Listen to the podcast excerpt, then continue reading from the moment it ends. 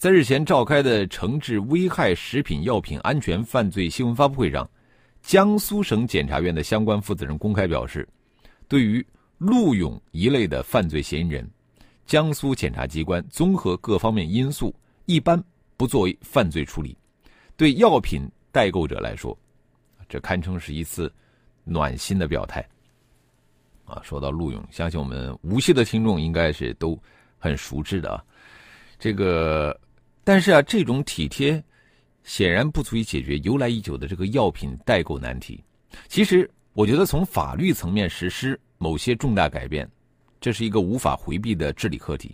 因为根据我们国家现行的药品管理法，依法必须批准而未经批准生产进口，或者是依照本法必须检验而未检验及销售的药品，按假药论处。我们国家的现行刑法呢，将生产销售假药的行为规定为犯罪。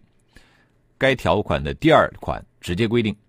本条所称假药，是指照药品管理法规定属于假药和按照假药处理的药品、非药品。那不仅如此啊，刑法修正案八还对这个生产销售假药罪的构成要件做了修改，取消了足以严重危害人体健康的要件。那么这么一来呢？不管你代购的药品是不是会严重的危害人体健康，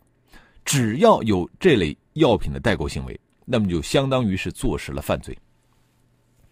你看，一边，呃，是我们那么多的癌症患者对这个物美价廉的海外药品的这个刚需，一边呢是明确而冷峻的法律法条。面对一个又一个陆勇。我觉得，与其一次次被动而艰难的在司法环节打圆场，还不如下定决心，对我们的相关法律法规啊来一次调整，为这个药品代购营造一种更宽松的法律环境。据说啊，现在很多的重病患者已经买不到需要海外代购的救命药了。这其实从一个侧面提醒我们，关于药品代购的法律调整真的不能够再拖下去了。